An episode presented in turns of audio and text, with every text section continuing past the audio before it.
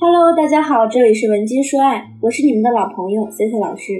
恋爱初期的姑娘们经常讨论的一个问题就是，老师，怎么样才能知道他对我到底是不是真心的？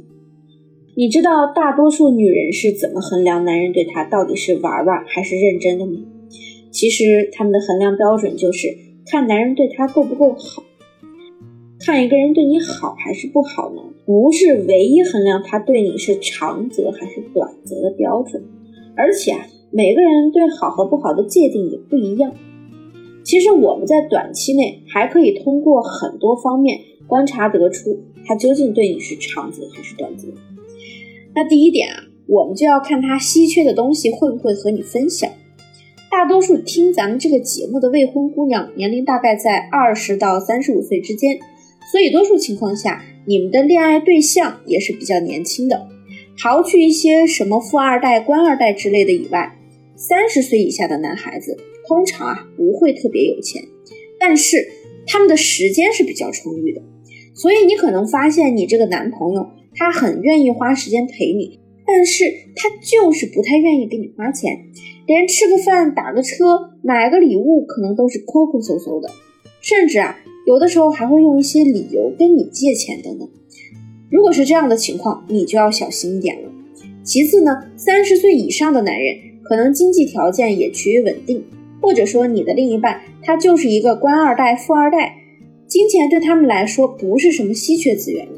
但是往往这类人他们的事业是比较繁忙的，他正处在一个社会活跃的期间，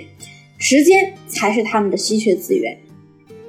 如果你发现你想要买个包，他很痛快的给你买了，你说你缺钱，他也不问原因给你转账，但是你想让他陪陪你，他却能找出各种理由不把时间分给你。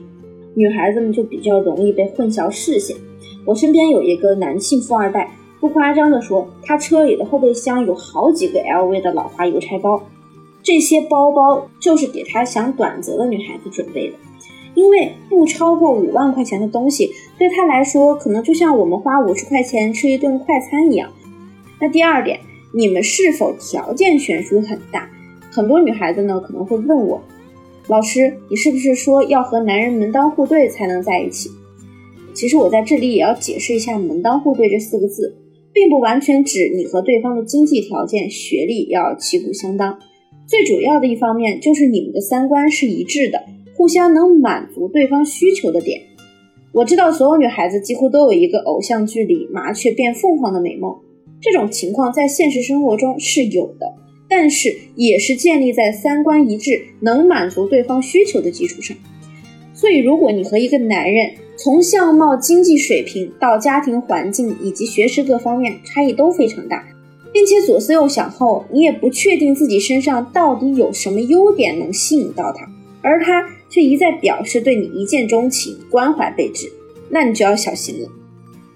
我有个学员就是去相亲，才见了对方第一面，对方就跟他说，我真的是一眼就爱上你了，你就是我梦中想要的那种女孩。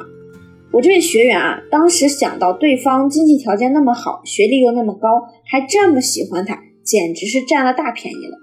暧昧了两三天，就半推半就的答应做对方女朋友了。很快两个人就发生了关系。发生关系后，男人的态度也是急转直下，所以啊，女孩子一定要冷静自省，明确这个男人对你的需求点是怎样的。有的姑娘会说，可能是因为我漂亮呀，不是有一句话说，喜欢一个人往往是始于颜值吗？但是你不要忘记后面的半句话呀，始于颜值，忠于人品，陷于才华。青春美貌也许是你吸引男性的核心优势，你的身材足够好，个子足够高，长得足够漂亮，确实很容易获得异性的青睐。可是美貌现在是稀缺资源吗？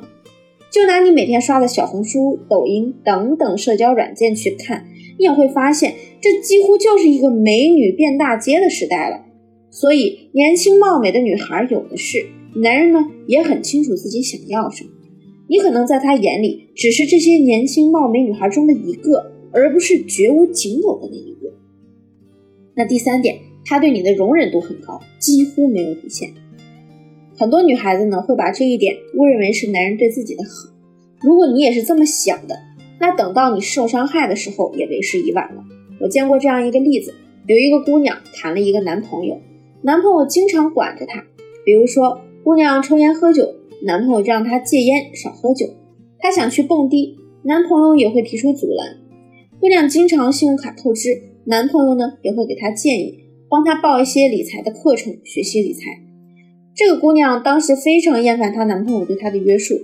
总跟人说，我男朋友真的好烦呀、啊，动不动就管着我，他又不是我爸。和男人分手以后，姑娘身边出现了另一个男人，这个男人年龄比她前男友大好几岁，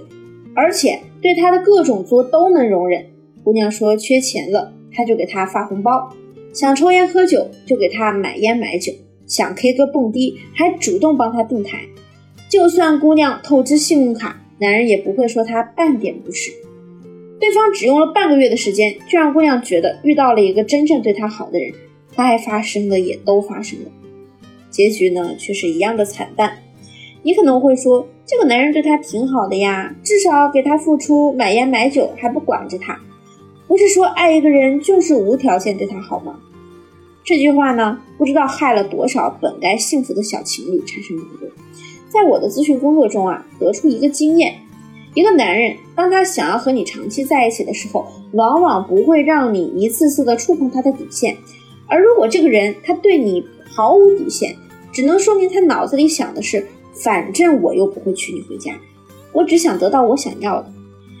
那第四点就是不让你进到他的生活圈里。交往一个月左右，你应该认识他的一般朋友或者同事；交往两个月左右，你也应该认识他的一些好哥们儿，或者呢去过他家里。交往半年以上，更是要打入核心的生活圈，至少应该见过他父母、兄弟姐妹、亲戚朋友，其中呢父母是必选项。是否愿意让你进入他的生活圈，进入到多大程度，就是区分这个男人意图的重要标志。如果他始终不让你进他的圈子，那你就一定要小心，这很可能是他在故意压低以后抛弃你的社会成本。那也有姑娘想知道如何让对方从短则变成长则，这一点啊，我们也可以通过一个系统的分析，包括需求点的挖掘，实现从短则变长则。如果你想要挖掘出对方长则的需求点，或者你在你们的感情中也有其他解不开的问题，想要获得我的帮助，也可以添加我助理的微信文姬零零五，文姬的小写全拼零零五，我一定会有问必答。好了，我们下期节目再见。文姬说爱，迷茫情场，你的得力军师。